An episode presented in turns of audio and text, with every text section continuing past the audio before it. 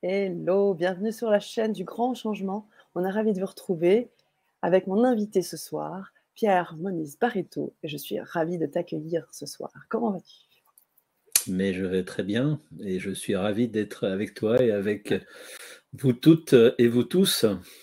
Mmh, sacré Vibra conférence en perspective parce que un thème euh, qui m'intrigue, une personnalité qui m'intrigue aussi. On a, eu l'occasion, bien sûr, de discuter un peu ensemble en off. Mais aujourd'hui et ce soir, ce sera l'occasion d'en parler avec toute la communauté, avec tous les internautes, et surtout de rentrer encore plus peut-être sur certains détails, parce que ton parcours est riche, parce que ce que tu as à nous partager ce soir est euh, important, intéressant, et je pense qu'il était, utile de t'inviter à ce titre-là, pour qu'un maximum de personnes puissent te découvrir, te redécouvrir et échanger avec toi dans le cadre aussi de, questions qui seront posées euh, dans une deuxième partie de conférence. Mais en tout cas, euh, merci pour votre invitation. C'est super, je suis arrivé d'être là. c'est clair. Eh ben, c'est génial. Super. Alors, juste pour, euh, pour qu'on s'assure de, de l'aspect technique, Pierre, je voudrais juste m'assurer que tout le monde nous entend bien, nous voit bien. Donc pour ça, euh, je voudrais juste que vous nous fassiez part d'un petit message, un petit OK, on vous entend bien, tout est OK. Euh, bonjour. Ceux qui nous suivent sur Facebook, vous pouvez nous envoyer des likes, des, des cœurs, tout ça. On est friand.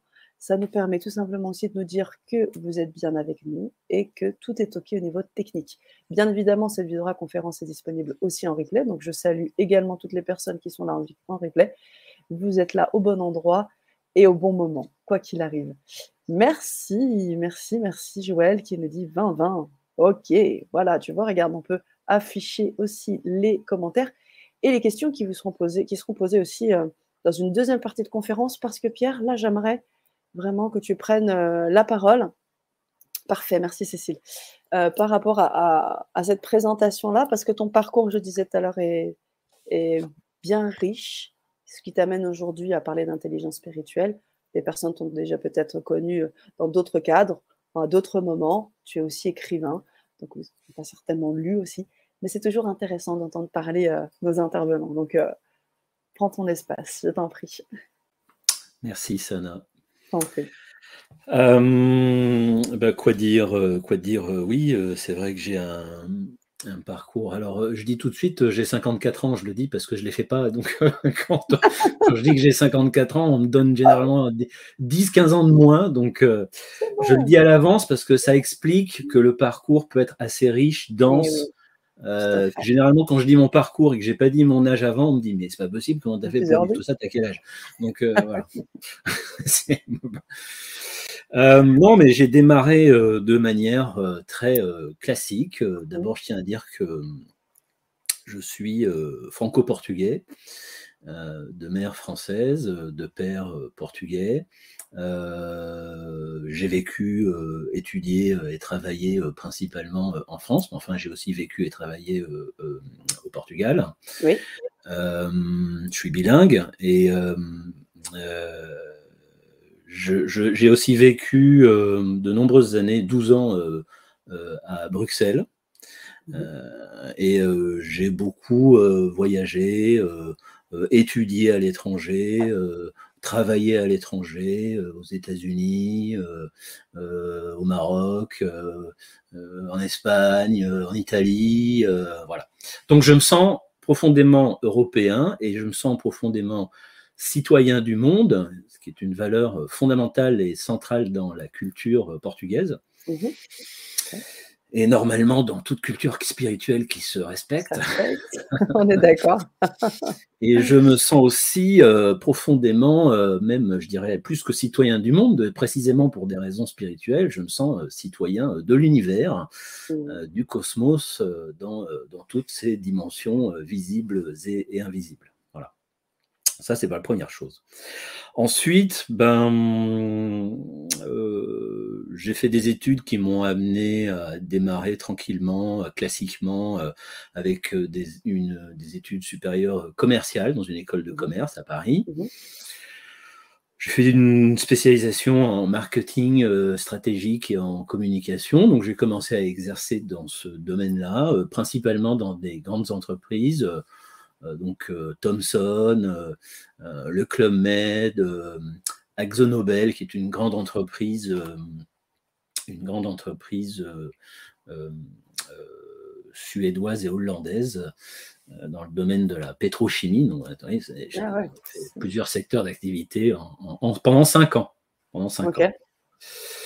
Euh, ça m'amène en 1997, qui est une, année charnière. J'ai eu quelques années charnières dans mon parcours. Mhm. Et en 97, il se passe deux choses importantes. C'est que d'une part, euh, j'ai un accident de voiture dont je sors miraculeusement indemne. Ça, c'est en début d'année. Et quand je dis miraculeusement, c'est vraiment, hein, c'est-à-dire que en plus, je roulais dans une, dans je ne vais pas citer de marque, je ne vais pas faire de pub, mais enfin, je, roulais dans une, une bonne bagnole bien oh, solide allemande, voilà. Ouais, ouais, euh, et euh, à la, après l'accident, donc un, bus m'a percuté de plein fouet à minuit. Euh, je rentrais très fatigué d'une très longue journée de travail. J'avais des semaines et des mois de travail assez intenses derrière moi. Et un bus m'a percuté de plein fouet euh, par la gauche, donc côté euh, conducteur, mmh. euh, et m'a traîné sur, je sais pas, 18 mmh. mètres, je crois. Et, et à la fin, mon, moteur avant, mon bloc moteur, ressemblait, ressemblait vraiment hein, à une, vous savez, une, sculpture de César. Là, oui, oui, oui. Tout le plié. Voilà. Et je suis sorti de là, alors j'ai perdu connaissance, on m'a désincarcéré à la, disqueuse, etc., euh, les pompiers, tout l'hôpital, tout, le tralala, mais je suis ressorti de là sans une égratignure, sans un bleu et sans même une commotion cérébrale. cérébrale. Waouh. Donc ça m'a un peu interrogé, je me suis dit, wow, mais qu'est-ce qui s'est passé là? Alors que bon, euh, le bus a tranché dans la voiture au ras de mes pieds, donc j'aurais pu euh, vraiment y passer, ou en tout cas finir euh, en fauteuil roulant, ça c'est assez, euh, assez, clair. et puis quelques mois plus tard, je travaillais dans une entreprise où on, ouvrait des magasins de décoration d'intérieur avec des associés financeurs lillois. Mmh quelques mois plus tard, un de ces associés financeurs lillois euh, est arrivé et a dit euh, terminé, on coupe le robinet, on arrête toutes les activités, on se retire de Belgique, on investit au Vietnam. Du jour au lendemain, sans prévenir. Hein. On était à fond, on travaillait comme des dingues, euh, voilà. Et donc, ces deux événements conjugués, en quelques mois de distance, ont résonné pour moi comme un, une espèce de signal qui me disait de, de faire une pause, de m'interroger sur ce que j'étais en train de faire, sur ce que j'étais en train de vivre, sur mon niveau d'implication. Mhm. Euh, et donc j'ai décidé de prendre euh, un mois euh, de retraite spirituelle. Donc j'ai passé tout le mois d'août de l'année 97 en retraite spirituelle. J'ai fait quatre lieux, quatre mhm. semaines, un lieu par semaine. Mhm. j'ai fini dans la région de Bruxelles et puis après dans les Ardennes. Euh, et au terme de ce mois de retraite, euh, qui a été assez dense, je ne rentre pas dans les détails, euh, j'ai pris la décision, parce que ça m'est apparu assez clairement dans le processus de discernement dans lequel je suis entré pendant ce mois, j'ai pris la décision d'entamer des, études de, théologie. Eh oui. On me voit là Non, c'est ma... ça, ça, se floute un petit peu. voilà, là, on ne te voit plus. Bon. Ça va revenir. On revoit. Voilà.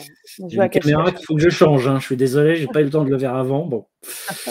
Euh, donc, des études de théologie.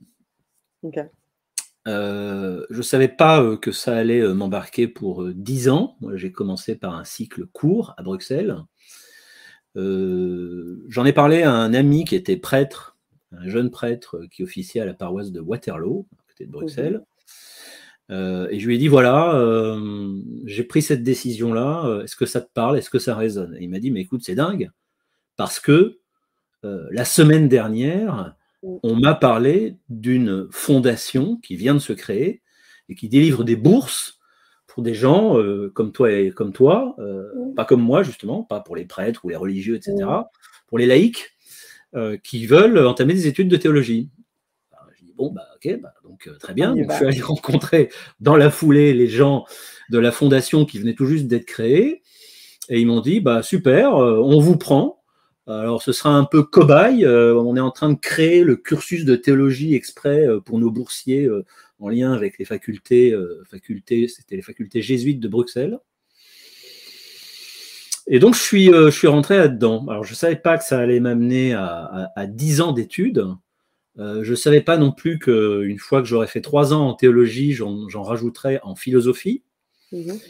Donc, je me suis retrouvé au terme de tout ça en 2007 à Paris avec un double diplôme en théologie et en philosophie et un diplôme d'études complémentaires, une spécialisation en, théologie euh, appliquée, en théologie pratique. Euh, je suis parti euh, dans cette aventure un peu comme on dit que Abraham s'est lancé dans le désert, c'est-à-dire sans savoir où il allait.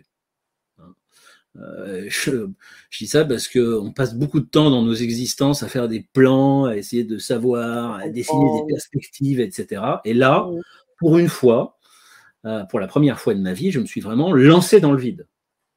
C'est-à-dire uniquement sur la base mm. de l'intuition profonde, du discernement que j'avais vécu pendant ce mm. mois de retraite spirituelle. Mm. C'était une grosse coupure par rapport à mon parcours, hein, qui était professionnel, lambda, tu vois, bon, Marketing. Euh, euh, grosse coupure. et alors, plein de gens autour de moi n'ont pas bien compris, bon, peu importe. ça a été super. Parce que pendant dix ans, à travers ces études, j'ai pu euh, mettre des mots, euh, des, concepts, j'ai pu réfléchir mmh. à, la dimension spirituelle qui m'habitait depuis l'âge de 15 ans, puisque à l'âge de 15 ans, j'ai fait une expérience spirituelle mmh.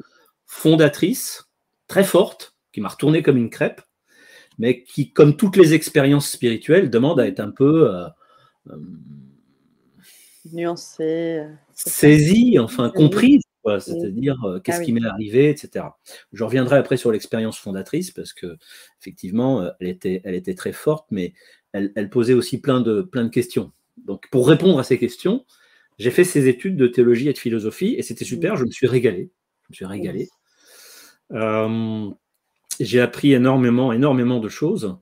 Euh, j'ai vécu plein d'expériences. En parallèle, je travaillais, je tiens à le préciser, parce que mmh euh, la tête euh, bien connectée euh, vers le ciel, mais les pieds bien enracinés dans la terre. Hein. Au début de mes études, quand j'étais à 100% étudiant, j'ai découvert que les, rabbins des écoles juives libérales en Israël étaient formés sur ce modèle-là, c'est-à-dire études à mi-temps, travail à mi-temps. Mmh, mmh, mmh. Ça m'a frappé l'esprit, je me suis dit, mais oui, c'est juste. Euh, je n'avais pas envie de, décoller dans un truc hors sol, trop intellectuel, euh, et de perdre la, réalité de la vie, quoi, les contraintes, etc. Donc c'était un très bon équilibre. Euh, les circonstances de la vie, mon intention profonde, mes prières, un certain nombre de rencontres m'ont amené à, faire des jobs qui entraient en plus en résonance avec ces études-là, puisque j'ai quitté le monde des grandes entreprises et je me suis euh, retrouvé dans le monde des petites entreprises, dans l'activité euh, du secteur culturel, religieux et spirituel. Donc j'ai travaillé comme euh, responsable marketing dans une maison d'édition protestante. J'ai été secrétaire général d'un groupement d'une soixantaine de librairies catholiques. J'ai été délégué général du mouvement des entrepreneurs et dirigeants chrétiens, qui est œcuménique, hein, catholique, protestant et orthodoxe en France. Mhm. Euh, pendant plusieurs années. Et donc, euh, j'étais euh, comme ça en résonance entre mon, boulot, ce que je vivais, et puis mes études. Et puis, en fait, ça, il y avait plein de passerelles tout le temps. C'était vraiment mmh assez, assez une période assez incroyable, mais très dure, très intense. J'ai vraiment sacrifié quasiment toutes mes vacances à, mmh. ça.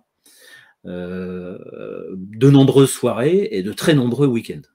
Donc, c'était une période de Vraiment, il euh, fallait, avoir la passion, hein, parce que pendant des années, vivre à ce rythme-là, euh, et en plus en gagnant pas très bien sa vie, puisque à mi-temps, donc euh, oui, voilà, c'était c'était quand même une, aventure assez, assez exigeante. Mm, mm.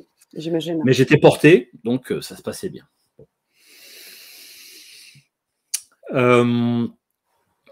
une autre année charnière, ensuite, ça a été l'année 2011 puisque petit à petit, je me dirige vers 2011.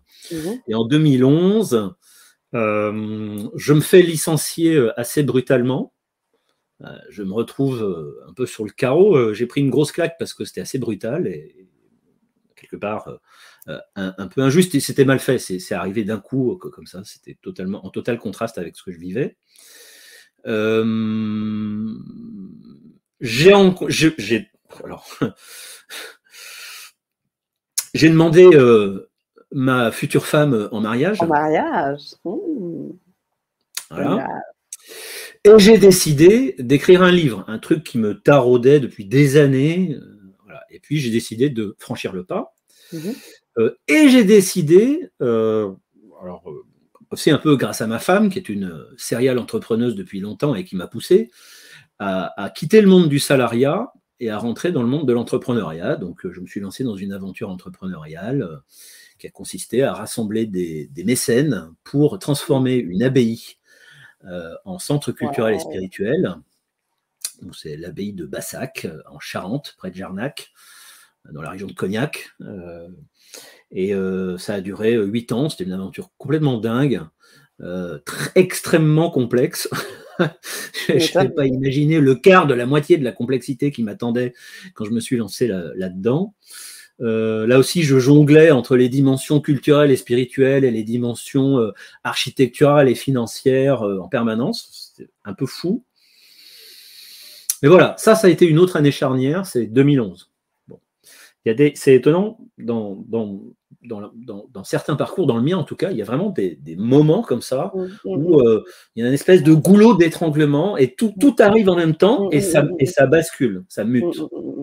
Bon c'est des moments importants parce qu'il faut vraiment être à l'écoute. Et on peut être en résistance. Voilà.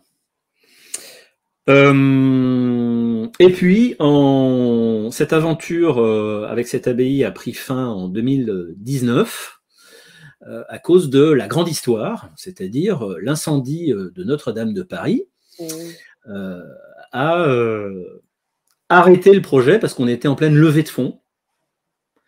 Et, euh, et on avait des bons contacts, on avait bien démarré le boulot, on avait réussi, réuni 150 personnes à Paris dans une soirée un peu VIP. Euh, il y avait des, des, intentions de dons assez importantes. Et puis là-dessus, l'incendie de Notre-Dame de Paris arrive. Et donc, tous les dons euh, que les grands mécènes nous avaient promis ont été, se sont subitement dirigés vers Notre-Dame de Paris et on s'est retrouvé à sec mmh. pour l'abbaye de Bassac. Et donc, je suis sorti du projet parce qu'il n'y avait, plus, il avait pas l'assise financière pour, euh, pour continuer. Et donc, je me suis dit, bon, alors là, euh, je me fais rattraper par la grande histoire, après huit ans d'efforts, qu'est-ce que ça veut dire? Le même genre d'interrogation que, par exemple, en, en 97, quand après les deux incidents dont j'ai parlé, je me pose et je dis, OK, qu'est-ce que ça veut dire?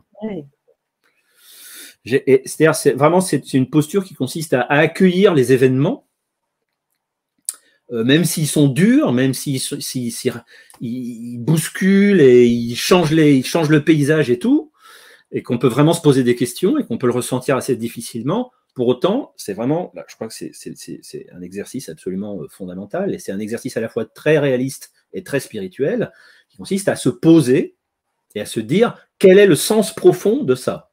Comment je dois accueillir ces événements comme si c'était des événements qui m'étaient envoyés avec un sens, peut-être même un sens caché. Mmh, mmh, mmh, Et donc, à nouveau, un processus de discernement. C'est pour ça qu'on va aborder la question du discernement spirituel dans un des futurs ateliers, parce que c'est extrêmement important. Euh, et donc, au terme d'un processus de discernement, je me suis dit, OK, je franchis, euh, je franchis le pas, j'assume que la dimension spirituelle dans ma vie, elle est extrêmement importante, et j'en fais une activité euh, professionnelle à part entière. Et c'est là où euh, j'ai découvert l'intelligence spirituelle, en mhm. cherchant autre chose. Hein.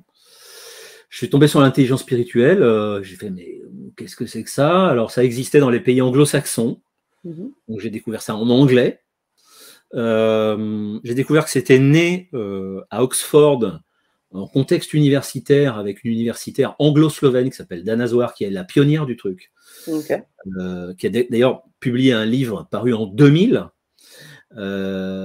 Spiritual Intelligence, The Ultimate Intelligence, livre toujours non traduit en français à ce jour, 23 ans plus tard. Bon. C'est du travail, il y a du job encore. Il y a tout à faire. Bon. Euh, et euh, je découvre cette notion d'intelligence spirituelle mhm. que j'expliquerai après. Et puis je flash, je me dis, mais oui, ça c'est un truc qui me correspond vraiment pleinement. C'était comme si ça résumait beaucoup de choses que j'avais que j'avais faites, que j'avais expérimentées, que j'avais que j'avais cherché pendant tout mon parcours précédent. Mmh il y a aussi des moments comme ça dans la vie où les choses semblent se, alors c'est assez rare, mais quand ça arrive, c'est important, semblent se cristalliser d'un coup. Comme si tout converge d'un coup, tout, tout s'emboîte. Et donc, je me relance dans une nouvelle aventure entrepreneuriale en créant l'Académie des intelligences humaines, qui existe toujours, et en, et en concevant un stage de formation en intelligence spirituelle en langue française, donc le premier en langue française, ça n'existait qu'en langue, en langue anglaise. Moi, je suis allé me former auprès d'un institut américain qui délivrait une formation euh, en anglais.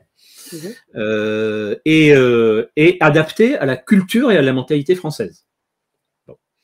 J'ai lancé euh, l'Académie des intelligences humaines fin 2019 et comme chacun, chacune le sait, très peu de temps après, le Covid est arrivé. et je me suis dit, waouh, ok, Notre-Dame de Paris, le Covid, donc j'avais rendez-vous avec la grande histoire plusieurs fois. Mm, mm, mm. Et je ne me suis pas démonté parce que j'étais absolument sûr, il y avait une espèce de conviction profonde, et je me sentais très très aligné. Euh, et j'avais une espèce de conviction profonde qui venait de loin, qui était passée par le tamis de plusieurs processus de discernement spirituel, des synchronicités, des signes qui m'avaient parlé. J'étais vraiment sûr de mon fait. Et j'ai bien fait de, de ne pas me laisser démonter comme ça par le Covid-19, qui a pourtant été euh, violent euh, à bien des égards, et notamment euh, l'impossibilité de se rassembler physiquement pendant plusieurs fois, alors que j'avais conçu des, j'avais conçu des stages en, présentiel, comme on dit aujourd'hui. Mmh. Eh ben, le premier stage a quand même eu lieu en présentiel. On est passé entre les gouttes au second semestre 2020. Génial, bien. On a réussi à trouver six jours, c'est six journées distinctes dans six mois. Mhm. on a réussi à jouer les six jours et tout passer entre les interdictions, les machins, les confinements et tout. Et ça s'est extrêmement bien passé et là, les remontées ont été excellentes. Donc je me suis senti conforté là-dedans. Donc j'ai continué. Euh, là, je suis en train de préparer un quatrième stage qui devrait démarrer euh, en fin d'année, novembre-décembre. Mhm. Euh, qui est, il y a pour l'instant, il y a, il y a, 3-4 participants. Il reste deux places disponibles, soit dit en passant. Oui. Et, euh, mais, mais, je suis fort de, du stage numéro 2 et du stage numéro 3 qui sont également très très bien passés. Euh, on a introduit des petites variantes, un week-end résidentiel, etc. Mhm.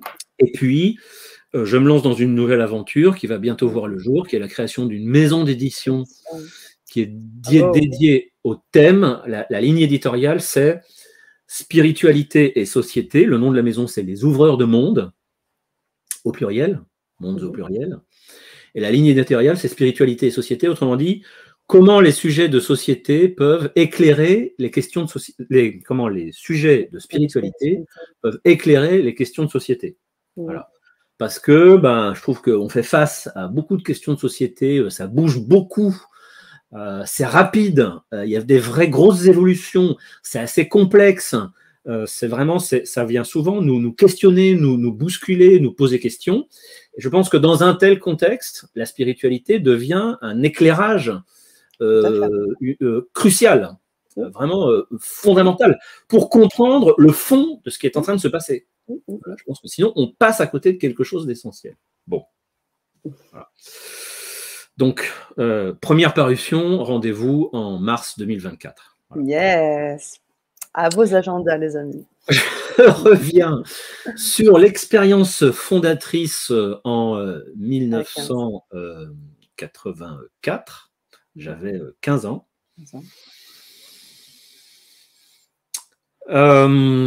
il faut en dire un mot parce que si, tout, ce qui s'est passé ensuite s'enracine là.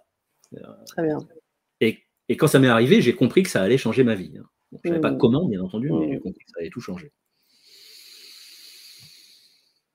Alors, mon père à l'époque euh, était euh, dirigeait euh, une, entreprise qui était une usine de plasturgie, c'est-à-dire transformation et coloration de matières plastiques.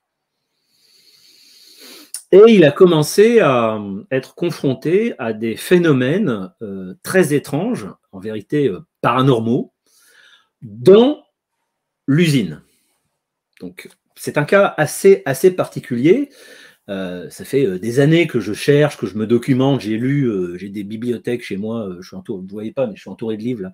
Ah, on n'en doute pas. Sur les trois murs, il n'y a que ce mur-là qui est libre, les trois autres sont pleins. donc je me documente beaucoup sur des tas de trucs et je n'ai pas trouvé de littérature, comme on dit, sur des phénomènes paranormaux comme ça, et surtout aussi, aussi marquants, mhm. en contexte industriel. C'est assez particulier. Bon, il arrive des trucs euh, inexplicables, très frappants euh, dans une usine, on est amené à se poser des questions. Mon père s'est posé des questions. Euh, évidemment, mes parents en parlaient régulièrement. ça commençait à sentir le roussi. Un jour, ma grand-mère maternelle appelle et dit Je crois que je connais quelqu'un qui est susceptible de vous aider. C'est un prêtre. Qui est dans le Pas-de-Calais, dans ma, mère, ma, mère, ma grand-mère, toute ma famille maternelle sont, du Pas-de-Calais. Mmh euh, et euh, il fait des miracles, c'est ce qu'elle dit. Hein. Elle fait, il fait des miracles. Euh, vous devriez venir le rencontrer. Il veut peut-être pouvoir faire quelque chose pour vous.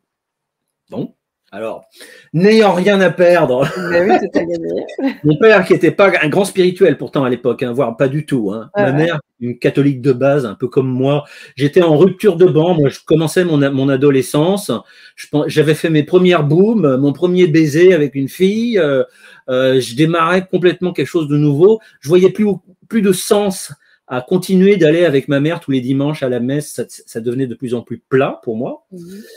Euh, et donc j'étais sur le point d'annoncer à ma mère que j'allais plus l'accompagner à la messe, et donc euh, ça me faisait, ça me faisait un peu hésiter, parce que je lui disais la pauvre comment elle va le prendre? Euh, lorsque ce truc-là arrive, bon, bah, je lui dis bah allons-y, allons voir le prêtre. J'accompagne mes parents. On se retrouve à Lens, on voit le prêtre. Mon père lui raconte son histoire. Le prêtre dit ok, très bien. On va faire un truc assez inhabituel pour vous, on va prier pour vous et on va faire, vous ne n'ayez pas peur, on va faire une prière avec imposition des mains. Alors à l'époque, en 84, c'était un peu inhabituel. Aujourd'hui, on s'est un peu habitué, on sait, les évangéliques, les baptistes font beaucoup ça, euh, notamment dans le continent nord-américain. Bon, mais alors à l'époque, c'était pas, pas, voilà. Donc une prière avec imposition des mains. On appelle, on appelle le, Saint-Esprit, on appelle l'Esprit de Dieu pour qu'il vienne sur vous et qu'il vienne vous, vous consoler, vous visiter, etc bon, nous, bon, ok. Et pendant cette prière, euh, là, euh, je suis euh, parti. Hmm. Instantanément, c'est-à-dire en, un millième de seconde, je me suis retrouvé, on était dans une, dans une salle, une salle paroissiale, je me suis retrouvé hors de mon corps, dans une, bah, une autre dimension, une dimension spirituelle, dans un monde spirituel, j'avais encore conscience parfaitement hein, mmh. d'être moi-même. Mmh. J'avais presque conscience d'une sorte, d'une forme d'intégrité corporelle, tout en sachant que je n'avais plus de corps. C'est paradoxal, mais. Et je, me retrouvais dans un, dans un paysage, et face à face à un paysage absolument magnifique, extraordinaire, euh, il y avait une ligne d'horizon tout au fond. Mhm. Euh, autour de cette ligne d'horizon, il y avait euh, des, des, des, couleurs qui se mélangeaient. certaines étaient habituelles d'un point de vue terrestre, mhm. d'autres étaient tout à fait inhabituelles, pas, pas, vraiment connues sur Terre, une espèce de mélange de couleurs comme ça. Bon. Mhm. C'était magnifique absolument magnifique. Il y avait une espèce de soleil, qui, de lumière qui perçait à travers. Euh, il y avait quelques nuages, comme des nuages, pas vraiment des nuages, mais un peu comme des nuages, une lumière qui perçait à travers. Absolument splendide. Et entre cette ligne d'horizon et moi, il y avait une, une pluie de gouttes d'or. Enfin, en tout cas, ça ressemblait à des gouttes d'or mhm. liquides euh, qui, qui passaient devant moi au ralenti, en diagonale, comme ça. Et donc, tout, il y, avait, il y avait une dimension de perspective, puisque je voyais tout au loin, les, gouttes étaient toutes petites, infimes, et plus ça se rapprochait, plus les gouttes étaient grosses. Et je me souviens avoir vu passer devant moi une grosse, une grosse goutte, à peu près de la taille d'un, gros melon, comme ça, devant moi. Voilà. Ah. Alors, je me sentais extrêmement bien, extrêmement bien. Euh, mais ça n'était rien par rapport à ce qui allait arriver, parce qu'à un moment donné, je sens, enfin, je sens, je perçois une, euh, quelque chose qui arrive très très vite vers moi depuis un point qui est situé très très très loin. Et ça arrive à toute vitesse. Presque ça me fait un peu peur. Et subitement, ça s'arrête et je ne vois pas, je n'ai pas vu pendant cette expérience euh, ce qui s'est arrêté. Je n'ai pas vu la, l'entité en question, la forme. Par contre, j'ai vu, et c'était dans mon, dans, mon, dans mon champ de vision, dans mon coin supérieur droit, mhm. j'ai vu le rayonnement, hein, une, sorte de rayonnement blanc, bleu clair, avec une légère teinte dorée, euh, splendide, euh, qui, qui, était là et qui irradiait comme ça, et, qui, et à ce moment-là, euh, alors j'appelle, j'appelle, j'appelle ça la présence, parce que je n'ai pas de nom à lui donner, puisque je n'ai rien vu. Je, tiens à préciser ça, c'est important, parce que bien qu'on était en contexte catholique, mm, mm, mm. Je n'ai pas vu quelque chose euh, euh, qui, pouvait s'identifier au, contexte en question. J'ai pas vu Jésus, j'ai pas vu la Vierge Marie, j'ai pas vu, je sais pas, Saint François d'Assise ou l'archange Gabriel, rien du tout. C'était, pour moi, par contre, c'était une présence très forte et un rayonnement. Donc j'appelle ça la présence. Euh, et à ce moment-là, j'ai été comme enveloppé, gagné par, la, par le rayonnement de la présence. Je me suis, je me suis retrouvé comme, dans, comme bercé, comme ça, très lentement également, comme bercé. Euh, si j'avais eu encore des yeux physiques, j'aurais pu dire que j'ai fermé les yeux, mais j'en avais plus, mais j'ai quand même eu la sensation de faire fermer les yeux. Et donc je me suis retrouvé comme ça, j'ai lâché prise complètement, j'ai même oublié le paysage, et je me suis retrouvé comme ça, bercé, ballotté très lentement, avec une sensation d'amour inconditionnel, universel, maternel, paternel, divin, absolument incroyable. La paix, la sérénité intérieure totale. J'avais même plus conscience de quoi que ce soit. J'étais juste bercé là-dedans. Hmm. C'était, c'était, j'ai même pas de mots pour dire ça.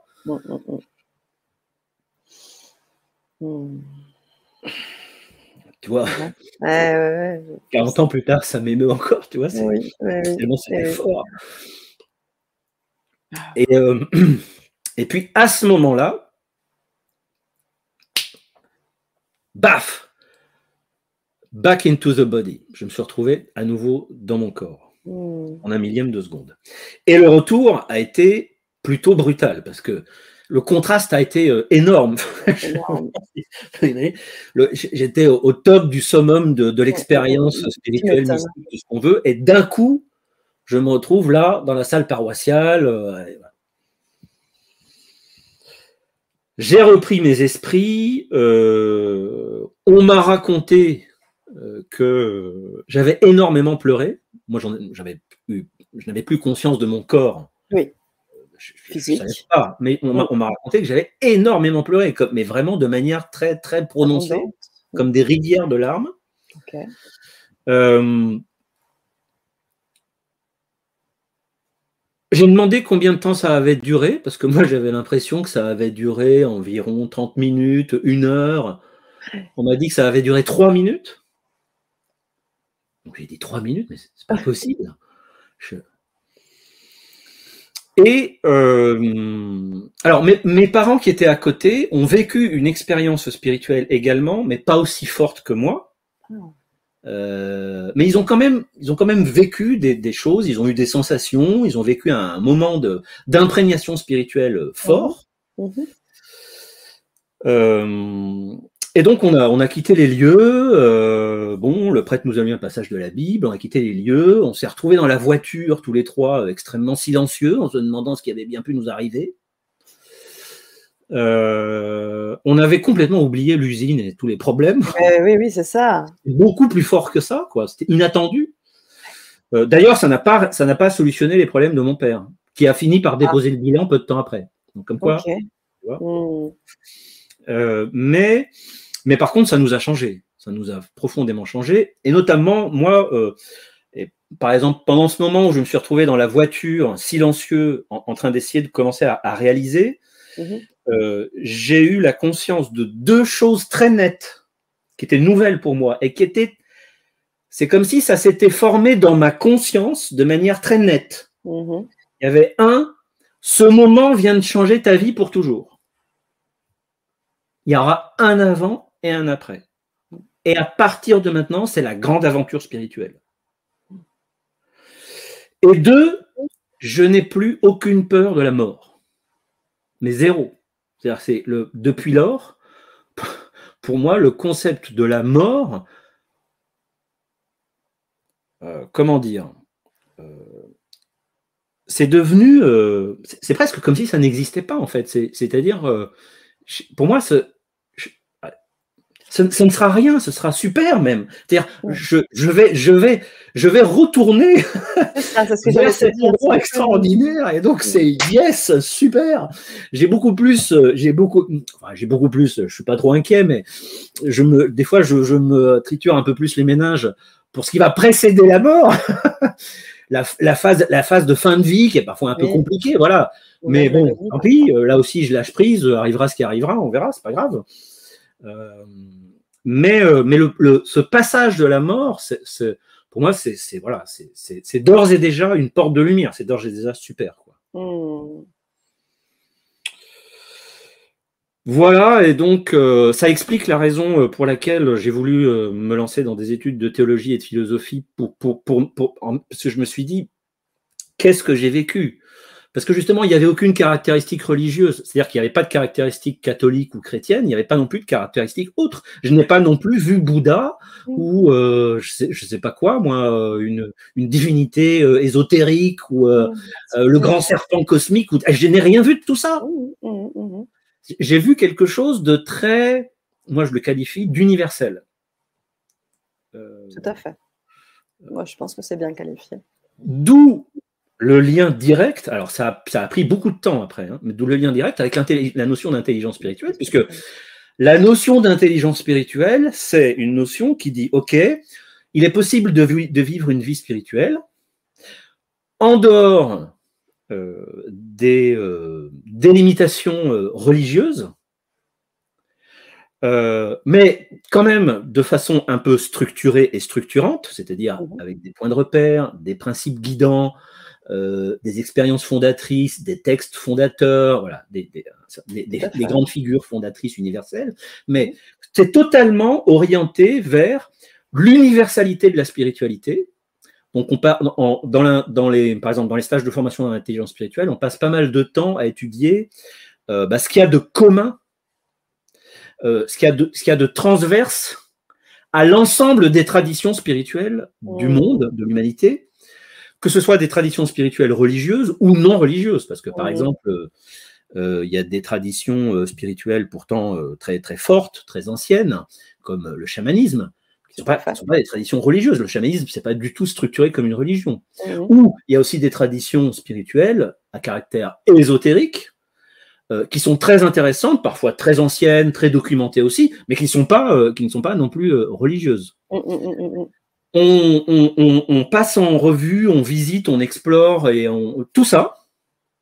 Et, et j'essaie d'en dégager et d'en livrer un certain nombre de principes communs euh, c'est pour ça que dans un des ateliers, on va euh, passer du temps sur les grands symboles spirituels universels, parce que eux sont vraiment au cœur. Euh, ils sont d'une certaine façon, ils sont peut-être même le langage spirituel le plus universel, puisque c'est visuel, c'est graphique. Mhm. Donc il n'y a pas la contrainte de la langue ou de la traduction. C'est très universel. Euh, et, alors, et donc, ça vaut la peine. De... Et puis, il y a des symboles qu'on retrouve dans plein de traditions euh, différentes, avec des variations, bien entendu. Mais... Mm, mm, mm. Voilà un petit peu euh, ce que je peux dire. c'est génial. très succincte, parce que je pourrais en raconter, j'ai plein d'anecdotes. Parce que du coup, ah oui, autre chose pour finir, c'est que effectivement, il y, avait il y a eu un avant et un après, notamment euh, cette expérience, euh, cette expérience qui est à la fois une expérience de décorporation et une expérience mystique directe. Mmh. Euh, c'est comme si elle avait ouvert une, une, oui, une porte ou une, dimension dans ma, dans ma vie.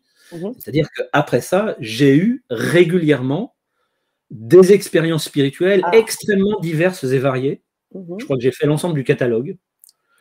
Euh, rêve prémonitoire, euh, trans spirituel, euh, vision, clairaudience, clairvoyance, synchronicité, enfin j'en passe et des meilleurs, je vous dis, vous pouvez faire toute la liste. Je pense qu'un jour j'écrirai un, bouquin en, racontant toutes les catégories que j'ai pu cocher parce que ça forme une espèce d'arc-en-ciel absolument incroyable. Mhm. Euh, et ça aussi, je crois que ça se retrouve dans la notion d'intelligence spirituelle, parce que souvent, il y a des, les, les, les experts euh, spirituels, ils ont, ils ont un, domaine particulier dans lequel ils sont, ils sont experts, ils sont spécialisés ceci, cela, euh, méditation, résonance quantique, chant sacré, bon. Mm. bah, moi, non, moi, ma spécialité, c'est d'être généraliste de, de la spiritualité, mais d'une façon précise, structurée et aidante. D'accord. Avec du, vécu, c'est-à-dire de l'expérience, parce que du coup, depuis, je me suis mis en mouvement aussi, c'est-à-dire que je suis allé à la rencontre des traditions spirituelles, pas que dans les bouquins, pas que dans les études de philosophie et de théologie, mais euh, sur, euh, sur le terrain. Donc, je suis allé rencontrer euh, aux quatre coins de la planète les représentants, les praticiens du chamanisme, du New Age, du Zen, de ceci, de cela. Voilà. Et ça a été, ça a été merveilleux parce que j'ai pu faire cette, cette, cette, cette exploration euh, en, bénéficiant déjà de cette expérience fondatrice qui était déjà très, très porteuse, très éclairante. Mhm. Ce n'était pas une quête comme une recherche, c'était plus une exploration pour aller continuer de nourrir et d'engranger, euh, pour, pour, pour, ouvrir les horizons de façon le plus large possible. Et, euh, j'ai fait de très belles rencontres et de très belles expériences. et puis, et puis c'était très complémentaire à l'exploration des, des, livres, par exemple. Je disais tout à l'heure que j'ai beaucoup lu, mais j'ai pas fait que ça, évidemment. Euh, et donc, et donc, voilà, ça aussi, ce sont des dimensions qu'on retrouve dans la notion d'intelligence spirituelle, c'est d'équilibrer euh, l'expérientiel, mhm. euh, le livresque, le témoignage, des livres, des livres repères, des rencontres, c'est-à-dire par exemple parler avec, avec des gens, aller, aller à leur rencontre d'eux, assister à des conférences, avoir des conversations en, tête à tête. Mhm. Euh, des pratiques, euh, des exercices euh, intellectuels, théologiques, philosophiques, c'est important. Il y a des pépites en théologie ou en, métaphysique, par exemple, qui sont très aidantes pour le développement spirituel, pour le parcours spirituel. et voilà. Et tout ça est très complémentaire et, forme une espèce de brochette qu'il faut essayer de tenir pour avancer au mieux, quoi, de façon complète et équilibrée. Génial, génial. J'ai un milliard de questions. Je n'ai pas voulu te couper, c'est pour ça que je voulais, je voulais, je voulais, t'inviter parce que justement ce parcours, je vous l'ai dit, est vraiment riche, inspirant et tu sais pas à quel point, Pierre, parce qu'il y a tellement de points que j'aimerais relever. Euh, je vais vraiment aller quand même à l'essentiel parce qu'il y a beaucoup de choses. On fera peut-être une deuxième conférence, on rentrera peut-être plus encore sur sur l'aspect de, ton expérience, on pourrait l'appeler expérience pas de mort imminente ou d'expérience de, des sorties de corps, on ne sait pas vraiment. Ce qui est sûr, c'est qu'en fait, cette euh, expérience a été quand même quelque chose de très puissant et qui a fait une vraie bascule, tu l'as dit tout à l'heure aussi dans ta vie. La question est de voir, en repartant de là, par exemple, euh, comment, euh, au bout du compte, cette expérience-là, elle t'a nourri intérieurement, mais tu as quand même dans la matérialité, tu t'es quand même orienté ensuite sur le marketing, sur des choses très matérielles de la vie, alors que ça t'imbibait, alors que cette expérience d'amour inconditionnel était présente en toi. Tu l'as dit après, avec des étapes où il y a d'autres choses qui se sont passées. Comment tu te pas saisi tout de suite de ça, en fait, en te disant, bah, je vais quand même aller faire mes études de marketing et travailler avec les grandes boîtes, hein, quand on vit un truc pareil?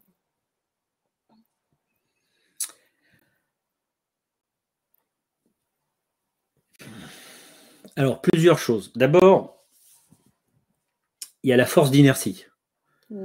C'est-à-dire que quand on vit quelque chose, euh, il est quand même rare de pouvoir quitter de façon brutale, en, tranchant net d'un coup, mm.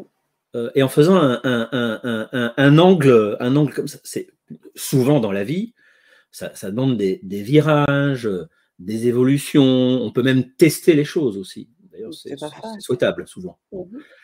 Euh, parce que si on teste, on donne la possibilité qu'il y ait des confirmations qui mm. viennent. Donc voilà, euh, j'avais commencé un parcours euh, dans, dans, le business. j'ai déjà changé de format, c'est-à-dire que je suis déjà passé des grosses corporates à des entreprises à taille plus humaine dans des secteurs culturels et spirituels. Déjà, ça, c'était un changement important, pas simple. Mais après, c'est vrai que. Alors, j'ai fait. J'ai fait je me suis posé évidemment la question, par exemple, quand j'ai euh, démarré mes études de théologie en 97, ma première année d'études de théologie aux facultés jésuites de Bruxelles, mhm. je me suis posé la question, est-ce que je vais devenir euh, prêtre ou, euh, moine ou, jésuite? Je me mhm. suis évidemment posé la question. Mhm. Ça a duré quelques mois, ça a été tout un processus également de discernement, et au terme de ce processus de discernement, et une fois de plus, grâce à des rencontres, des échanges, des trucs, des machins, des lectures au bon moment, etc., j'ai dit, bah, la réponse est non. Voilà, c'est pas pour moi.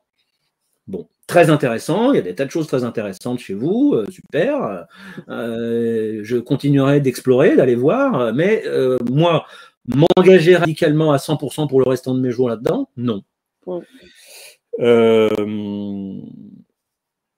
Après, il y a eu cette histoire, comme je le disais tout à l'heure, euh, toujours pendant cette première année euh, d'études de théologie, j'ai découvert ce, modèle de formation euh, dans les écoles rabbiniques juives libérales en Israël. Mhm. Et j'ai trouvé que le modèle était très, très, très, vraiment très, vraiment très intéressant. C'est-à-dire, je voyais comme, comme ça reposait sur deux jambes, quoi. Mhm. La jambe de l'intellect et du, et, du, et du, spirituel, et puis la jambe du matériel et du, et du concret et des responsabilités. Quoi. Mhm.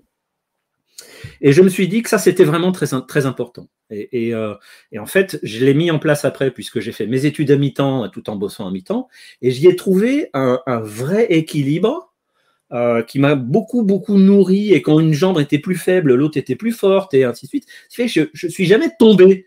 J'ai souvent, parfois, j'ai vécu des, moments difficiles, des déséquilibres, mais je ne suis jamais tombé parce qu'il y avait toujours une jambe qui était plus forte que l'autre et qui me permettait de continuer à avancer et à tenir debout. Mmh, mmh, mmh. C'est vraiment un équilibre très précieux. Et donc, j'ai tenu à le garder en me disant, OK.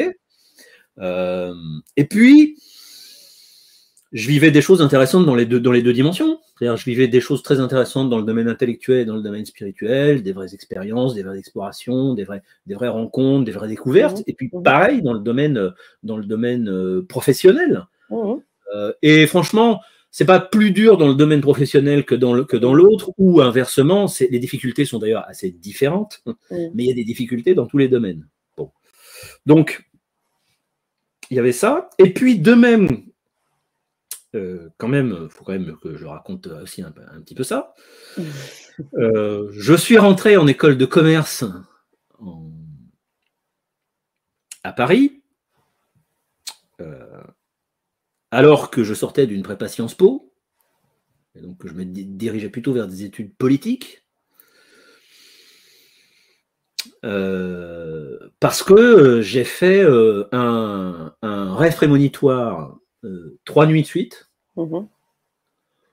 au moment où, en fin de prépa Sciences Po, ayant compris que les études politiques, ce ne serait pas pour moi, j'avais commencé à demander de la documentation auprès de toutes les écoles de commerce de Paris. Mhm. C'était l'époque où il n'y avait pas encore Internet. Et donc, on recevait des documentations, des, plaquettes papier euh, par, voie postale, n'est-ce pas? Tout à fait, tout à fait. on allait chercher son courrier, on dégradait et hop, on sortait la plaquette. Voilà. Ça. ça a l'air d'être pas l'histoire, mais c'était il n'y a pas si longtemps. Hein. Ça existe encore, Pierre. Hein, ça, existe, ça, existe, encore. Et donc, euh, j'ai fait un rêve trois nuits de suite, et c'était une image fixe qui était une statue de la liberté blanche sur une ligne d'horizon bleu clair, sur un fond bleu marine foncé. C'était un drôle de rêve parce que c'était une image fixe. Donc déjà, ça arrive pas souvent. La plupart des rêves sont animés, même s'ils sont aucun sens, même s'ils sont absurdes. En tout cas, ils sont, ils sont animés normalement. Là, une image fixe. Trois nuits de suite. Euh, le lendemain, le, lendemain du troisième rêve, je me suis réveillé en disant enfin qu'est-ce que c'est que cette histoire quoi? Puis c'était extrêmement fort. Je me, je me réveillais le matin avec euh, l'image imprimée en tête. Euh, waouh. Je me disais bon ok, je ne sais pas quoi faire de ça. Faut que je parte aux États-Unis. bon. Et j'ai ouvert un jour le un, matin une, un truc et j'ai sorti une plaquette. Et la couve de la plaquette c'était exactement oh, l'image de mon oh, rêve. Et c'était l'école, l'ISG, Institut supérieur de gestion, dont c'est le logo.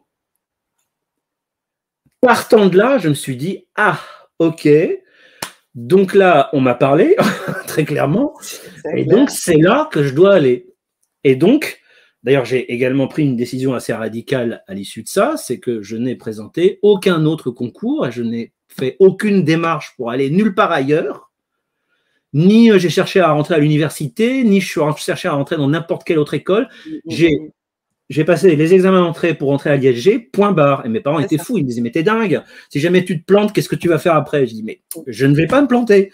Vous n'avez pas bien pris la mesure de, ce qui s'est passé. C'est ça, c'est ça, justement mais c'était une réaction normale hein, de leur part. Oui, oui, tout à fait. Mais c'est marrant parce que ça reste, oui, puis c'est les parents qui s'inquiètent aussi pour leurs enfants, hein, forcément. Mais justement, par rapport à tes parents, qui ont vécu aussi une expérience assez particulière lors de ce, euh, de ce moment avec, avec ce prêtre, euh, est-ce que vous en avez discuté? Est-ce que toi, ah ce que tu as, ce que as hum, ressenti, c'est quelque chose qui t'a vraiment animé toutes ces années? Parce que c'est arrivé à 15 ans, ensuite, entre 15 ans et Sciences Po, il y a quand même des espaces. Euh, comment tes parents ont vécu le truc Est-ce qu'à un moment donné, tu pouvais très bien leur dire, bah, écoutez, euh, j'ai fait ces, rêves, ce rêve-là, pour moi, c'est une, vraie, euh, c'est une vraie réponse oui, mais en fait, euh, il y, a toujours eu, et, il y a toujours d'ailleurs une sorte de, décalage entre ce qu'ont vécu et, ce, mmh. pendant l'expérience, ce qu'ont vécu mes parents et ce que j'ai vécu, il y avait un décalage. Mmh et en fait, par après, bien qu'on ait évidemment beaucoup, beaucoup parlé et partagé autour de tout ça ensemble pendant de nombreuses années, Mmh et, de, très très belle façon hein, d'ailleurs, hein.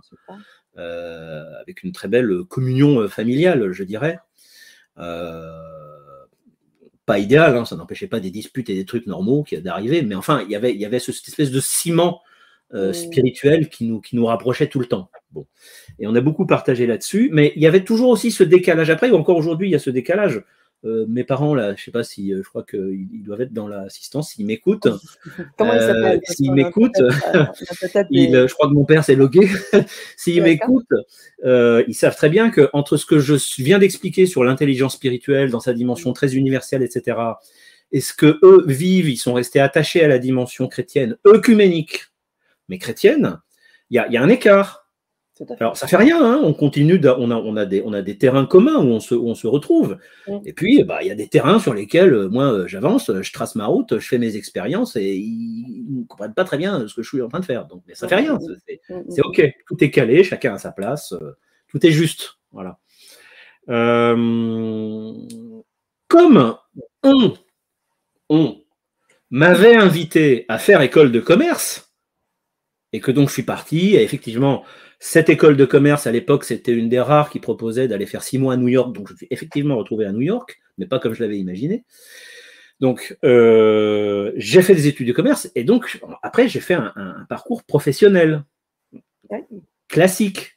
Parce que on sort d'école de commerce, on est jeune, même si on a vécu une méga expérience spirituelle, on ne se dit pas ah bah ouais tiens je vais faire de cette expérience spirituelle euh, une activité euh, une activité professionnelle. Ça mmh. paraît compliqué. Euh, euh, en plus, je replace, hein, on est en 92 quand je sors d'école. Eh Les choses ont quand même beaucoup progressé ah, depuis. Hein. Ça, ça s'est beaucoup ouvert. Toutes ces questions de spiritualité, de sens, de conscience, les choses ont quand même beaucoup progressé. Euh, et, à l'époque, c'était, il y avait les religions, les religions traditionnelles. C'est pour ça que, je, par exemple, voilà, je me suis posé des questions, j'ai fait des études de théologie, etc. Et puis, et puis, et puis voilà, il y avait un peu, un peu de manière très très marginale des milieux spirituels euh, un peu ésotériques, etc. Mais bon, moi c'était pas mon univers, donc je n'allais pas par là de toute manière. Je suis allé après, bien plus tard. Euh, et donc, je ne me suis pas posé 36 questions. Je me suis dit, OK, on m'a parlé, on m'a amené à faire école de commerce, école de commerce, boulot, carrière professionnelle, et j'enchaîne. Et je, et je portais en moi mon expérience spirituelle et ma spiritualité vivante de manière assez difficile. Ah, c'est bien dire, c'est vrai. Bah oui. Mmh. C'est-à-dire qu'il y avait, y avait souvent, euh, je ne vais pas dire conflit, euh, mais euh, il y, avait en tout cas des, des, des, tensions ou des, des, contradictions, des oppositions, des c'était pas toujours très compatible. Mmh, mmh, Évidemment, ça m'a amené euh, au cours de, mon parcours professionnel à faire des choix qui étaient en accord avec mes convictions intérieures. Donc, je n'ai, je, n'ai jamais euh, euh, mis le doigt dans quelques magouilles que ce soit, malgré les quelques invitations ou possibilités qu'il y a eu. D'ailleurs, d'ailleurs, je pense que ça m'a amené à être un peu trop carré et du coup, ça m'a valu quelques déboires. Mais bon, j'ai aussi un peu appris à arrondir les angles après parce que faut, faut pas être trop carré non plus pas être trop rond, mais il faut pas être trop carré. Il faut être entre les deux. du positionnement. Moi, j'y vois plus du positionnement, tu vois, Pierre. Dans un, dans un sens où tu te positionnes. Euh, oui, être, rond, être rond, ok, mais c'est aussi dire voilà, ma place est là, elle n'est pas là, elle n'est pas là. Vous, vous pensez comme si, vous pensez comme ça, la mienne est là. Tu vois? Mais c'est, moi, je vois plus une, une, oui, posture, positionnement, posture, positionnement. c'est ça. Mais c'est pas facile à tenir. Je suis d'accord. Non, c'est pas facile à tenir. Il y, a, eu bien des fois où euh, je disais, mais voilà, je vivais des trucs la journée et puis d'autres trucs le soir ou le week-end et euh, je disais, waouh, comment tenir ensemble tout ça? C'est pas, ça n'a pas toujours été évident. Et comme je l'ai expliqué tout à l'heure, en fait, il y a eu des évolutions, des virages et des étapes qui font que petit à petit, j'ai réussi à, j'ai réussi, bon, aussi euh, avec l'aide de l'univers, avec l'aide de, de l'esprit, à, à, ce que, à ce que tout, tout, ça converge et finisse par s'harmoniser. Mais ça, ça m'a demandé, ça m'a demandé, euh, ça m'a demandé euh, tout, un parcours hein, avec des étapes. Hein. Ça pas fait tout seul. Hein. Et c'est ça qui est super inspirant. C'est pour ça aussi que je te remercie de ce partage parce que tout ça, tout ce dont tu parles, pour moi, j'y vois une cohérence. C'est-à-dire que tu, tu cales. Tout à l'heure, tu disais, tu sais, le moment où tout se cristallise, où tout s'emboîte. Et en fait, ou à un moment donné, tu trouves une cohérence dans tout ce qui fait ton expérience, où tu arrives à trouver comme un équilibre et qui te permet après, euh, je ne sais pas si tu, certains parlent de la loi de l'attraction, d'autres de l'énergie, de la matérialisation, ou à ce moment-là, bah tu, tu matérialises ce que tu as envie. Quoi. Parce qu'il y a comme un, truc qui est aligné et qui fait que, boum, tu peux faire. Et ça, c'est très inspirant parce qu'on a des personnes ici qui nous écoutent, des personnes qui ont très certainement vécu euh, des choses, euh, des expériences toutes particulières, euh, toutes aussi diverses, aussi diverses qu'elles puissent être, mais également des personnes qui ont envie peut-être de, de passer un cap. Et aujourd'hui, toi, tu témoignes de tous ces moments où tu te retrouves du jour au lendemain, boum, avec plus rien, avec cette histoire de fond euh, qui ne peut plus être utilisée, le moment où le Covid arrive, il y a des moments vraiment très forts. Et comment tu te relèves de ça? Ça, c'est hyper important et c'est hyper inspirant. Parce qu'aujourd'hui, on vit ça. Aujourd'hui, on s'écoute, on essaie de s'écouter de plus en plus. On vit des choses. Euh, effectivement, le spirituel s'imbibe de plus en plus. Les énergies, toutes ces choses. Les gens s'intéressent à tout ce qui touche au spirituel. Et la deuxième chose très importante que tu importes, et pour moi est prépondérante, c'est ce côté universel qui rassemble les gens. Tu vois, on parlait encore de cohérence et on a, des, on a des messages. Qui hein. rassemblent, qui, qui essayent, qui proposent. Parce que qui proposent un rassemblement. Les résistances sont, sont parfois euh, fortes. C'est hein, essentiel. Les résistances sont fortes, c'est normal. Je pense mm. que c'est important que ces résistances existent parce qu'elles donnent encore plus de poids à ce que tu peux toi apporter. Et on te remercie. On a aussi des messages, on va les, on va les, les, mettre également euh, à l'honneur tout à l'heure. Mais c'est ça aussi qui fait que aujourd'hui, en plus, on puisse parler un peu le même langage au lieu d'aller voir les différences qui sont aussi très intéressantes, certes, mais allez voir aussi qu'est-ce qui est ce socle commun, ce tronc commun, si on peut mmh. parler un peu mmh. euh, de manière un peu euh, spécifique. Et ça, c'est important, parce que c'est ce qui rassemble, c'est ce qui permet d'être clair. Le langage, c'est Cécile qui disait au moins ça, ça diffère du langage flou, euh, et donc là, on sait où on va. Donc je sais aussi que à ce titre-là, tu voulais proposer trois ateliers, trois éléments qui vont nous permettre, trois épisodes d'expérience, hein, tu parles souvent d'expérientiel, qui vont nous permettre d'aller nous visiter à tes côtés dans tout ça. Et, alors, tu nous as parlé du premier atelier. J'aimerais bien que, si tu veux bien, nous parler de, ce deuxième atelier, Pierre. Même s'il y a d'autres questions, je sais que le temps file. Alors, on fera peut-être une deuxième conférence, c'est sûr, parce que j'ai beaucoup de questions. je les ai en tête, je, les noterai à la fin de la conférence pour voilà. Mais qu'on rentre aussi dans, dans l'expérience aussi, si tu veux bien. Euh, alors, le second, alors le, premier atelier, j'en ai parlé, c'est sur les symboles, les symboles spirituels universels. Le troisième, c'est sur le discernement spirituel. Le second, c'est sur euh, la psychospiritualité ou l'approche psychospirituelle. C'est quelque chose qui est assez récent pour moi, même si j'ai fait euh, des études d'initiation en, psycho ou en, sciences humaines il y a, pendant, mes études de philo, philo théo. Mmh c'est assez récent pour moi. Euh, ça vient du fait qu'une une psychothérapeute a participé à mon premier stage dans l'intelligence spirituelle, donc euh, en 2020. Mhm. Euh, elle s'appelle Juliette Allais, je la nomme parce qu'elle sera guest pendant cet atelier numéro 2. Et Juliette, elle est super. Elle, est super. Euh, elle a écrit euh, je ne sais pas combien de bouquins euh, sur, le, sur, la, sur la psycho. elle, est, elle est jungienne, gestaltiste, transgénérationnelle et astrologue par-dessus le marché. Donc elle est vraiment assez sensationnelle. Et on, on a, pendant le stage, on a beaucoup échangé. Elle a découvert la dimension spirituelle que je portais. Et moi, j'ai découvert la dimension psy psycho euh, qu'elle portait et qu'elle portait très bien. Et en fait, on, a trouvé des, résonances et des complémentarités. Hmm. Et ça, vraiment, ça nous a vraiment sauté au visage de manière hmm. extrêmement positive hmm. pendant le stage. Et on est sorti du stage en se disant, mais attends, euh, il va falloir qu'on va falloir qu'on travaille ensemble à qu'est-ce qu'on peut faire, qu'est-ce qu'on peut mettre en place pour manifester cette complémentarité et dire aux gens que c'est très important, c'est-à-dire L'idée, c'est euh, de dire que euh, toute bonne vie spirituelle et tout bon parcours en développement spirituel s'enracine nécessairement dans un parcours en, psycho. Mmh. Euh, j'ai vu trop de gens partir comme ça, comme des fusées, plein de motivation, etc., en spi, en négligeant, en mettant de côté, en oubliant la dimension psy, et c'est mauvais parce qu'il manque quelque chose.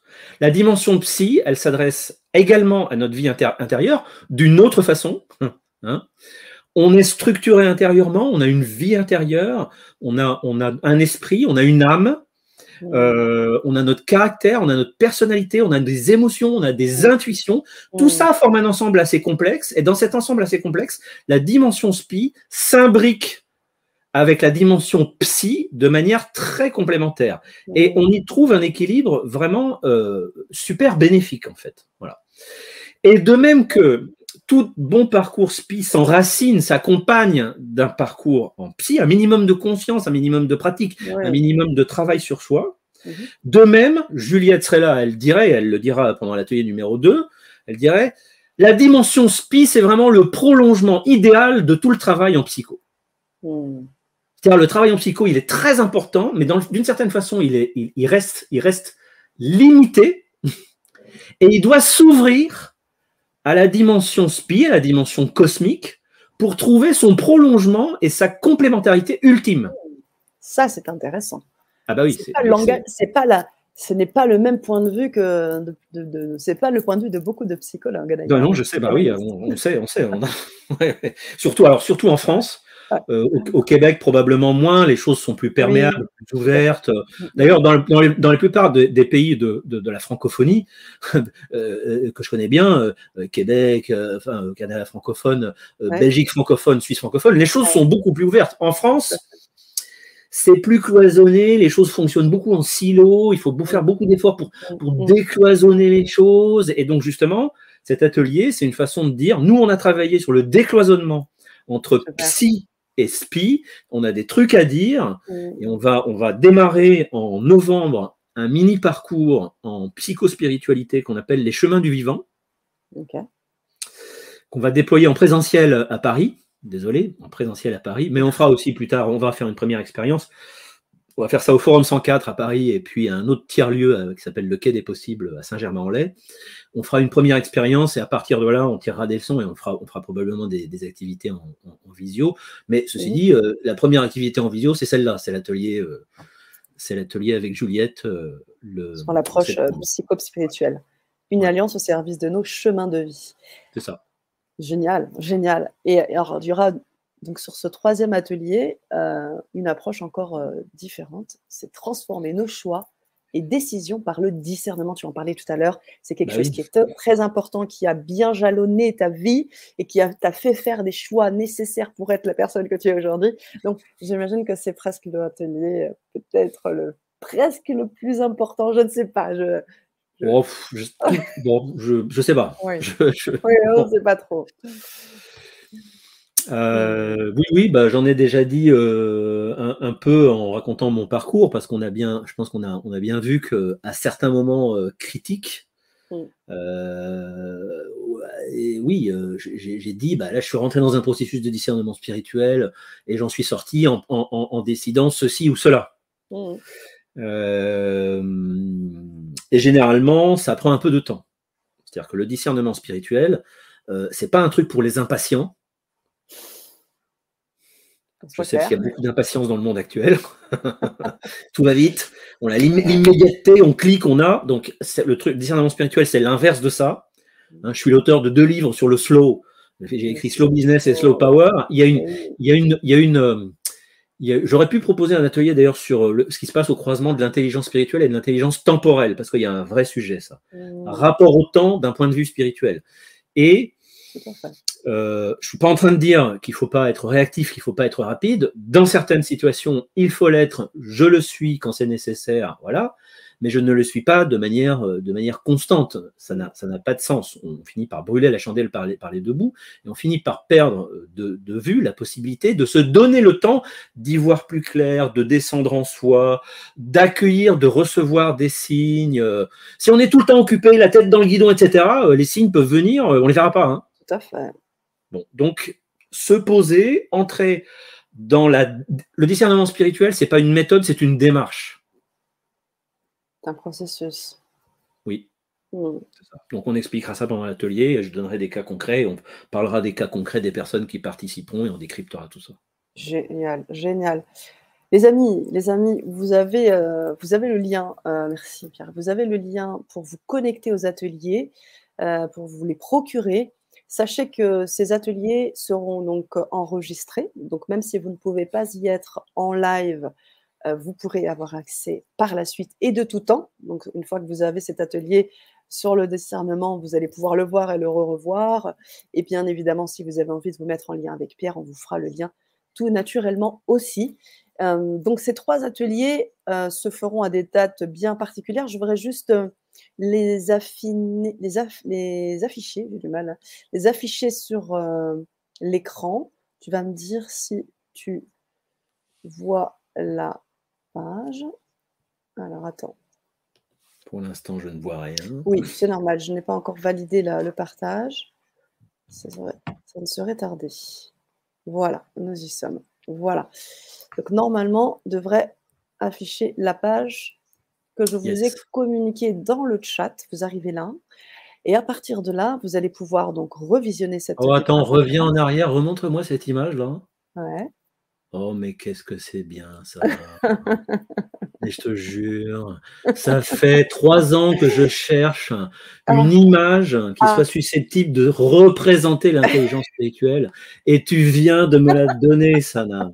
Merci, c'est super. Il y a tout là. Ah non, mais c'est génial. Bravo. Euh, tu, me, tu me feras le nécessaire pour m'envoyer les coordonnées de l'image que je puisse l'utiliser, que je puisse la récupérer. avec, grand, avec grand plaisir, Pierre. Avec, avec grand plaisir. Merci pour ton retour. Alors, je te disais, en effet, donc après cette image, vous allez pouvoir aussi avoir la, le replay de la conférence pour pouvoir la revoir autant de fois que vous voudrez. Et puis, à décortiquer aussi. Si vous avez des questions, vous pourrez euh, nous écrire en bas dans les commentaires en replay et on pourra aussi y répondre.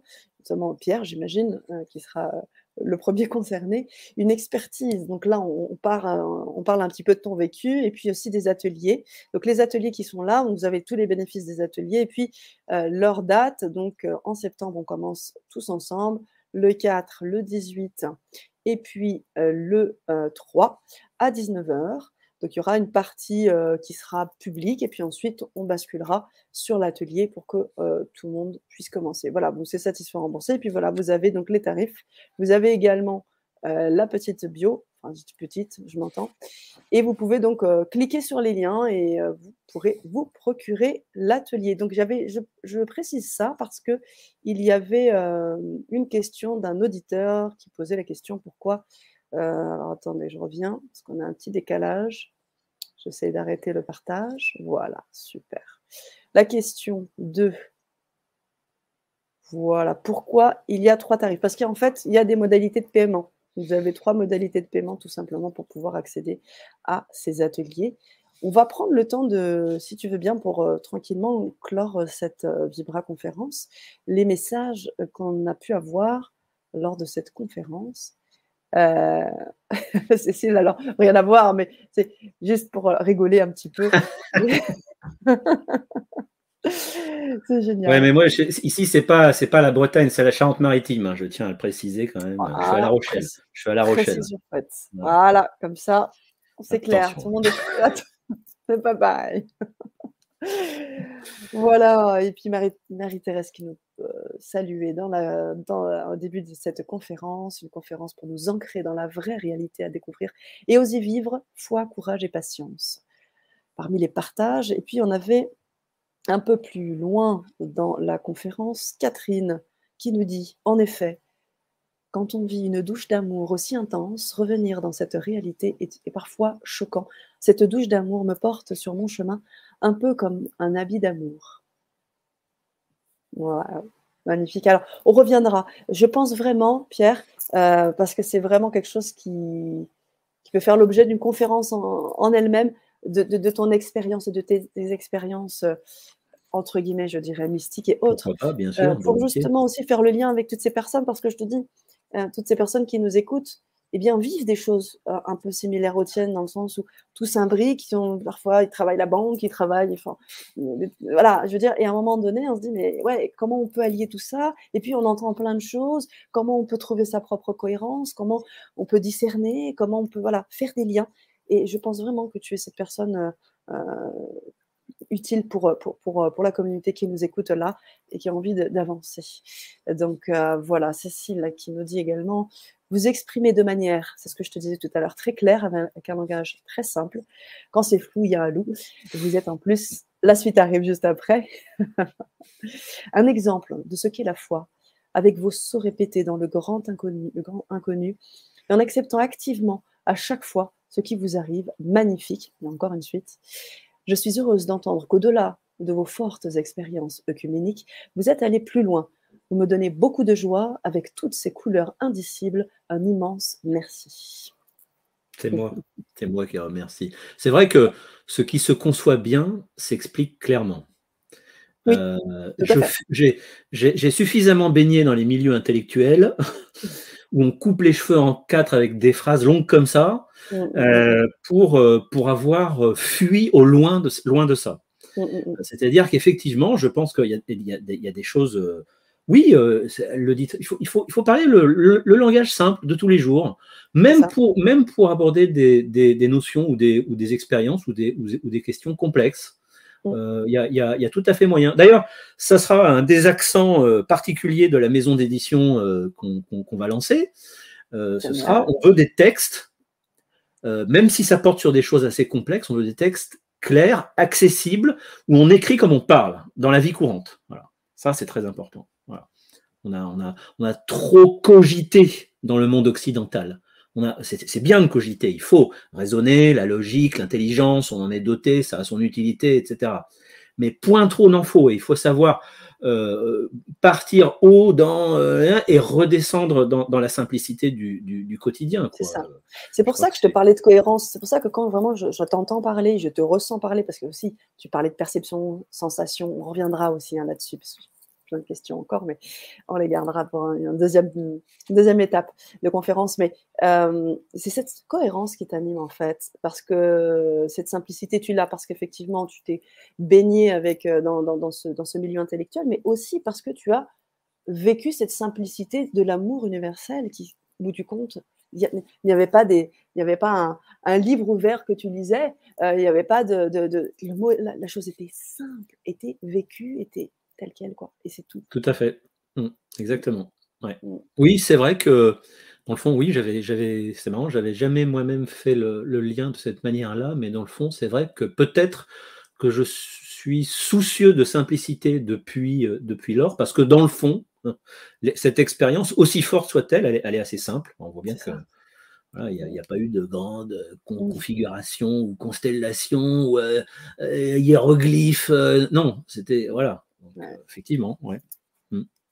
Et à ce titre, merci. Cécile qui nous remercie aussi. Merci beaucoup. Pour vos ah, mais oui, merci, C'était super, c'est un vrai plaisir. C'est très fluide. et puis, ton sourire qui illumine l'écran, c'est vraiment super. Ah bah, merci, j'accueille, j'accueille, j'accueille, Ok, et Cécile qui précisait, hein, qui est tenue à préciser qu'elle elle est du Lot-et-Garonne. bon, Manon qui a hâte de la suite. La suite, ce sont les ateliers dans un premier temps. Euh, venez vivre, parce que là, on a beaucoup parlé. aussi, l'idée, c'est aussi de vivre la chose. Vous avez des expériences, vous avez des questions particulières, vous avez envie de faire du lien, vous avez envie de trouver une cohérence, eh bien, les ateliers sont là aussi pour expérimenter ça. Tu disais qu'il y a aussi une, invitée qui sera là pour le deuxième atelier. Vous allez étudier aussi les symboles, c'est vous poser des questions, vivre les choses ensemble. Je pense que c'est vraiment important de passer ces étapes-là.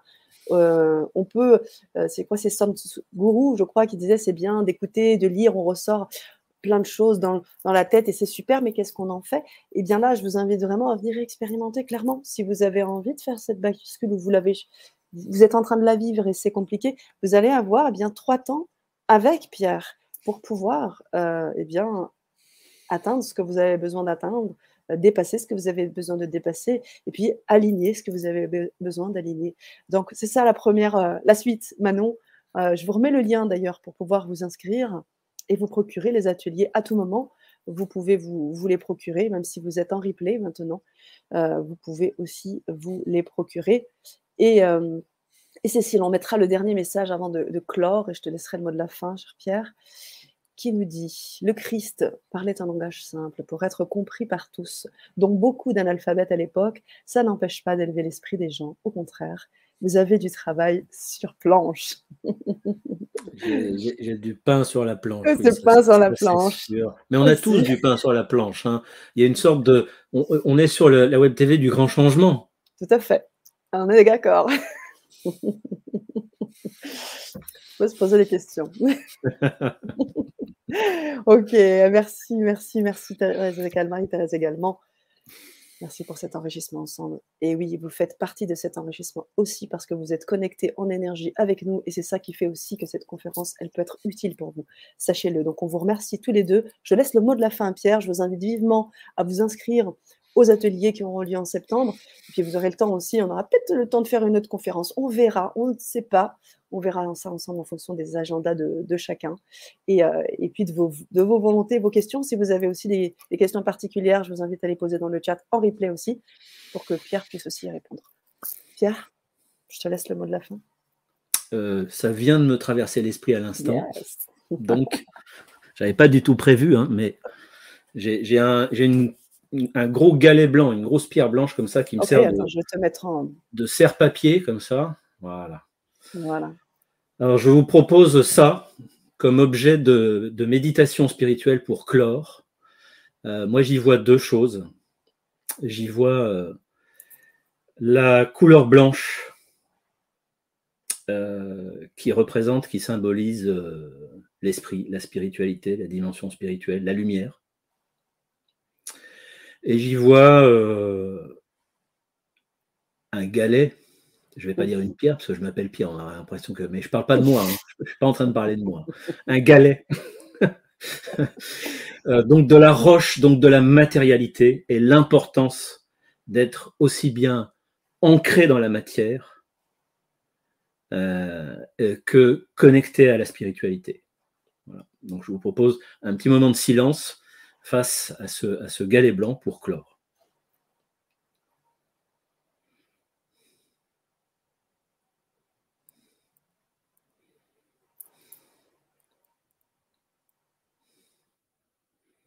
Et on peut le recevoir comme un, don, comme un cadeau de la vie, de la nature, de Dieu, de l'univers.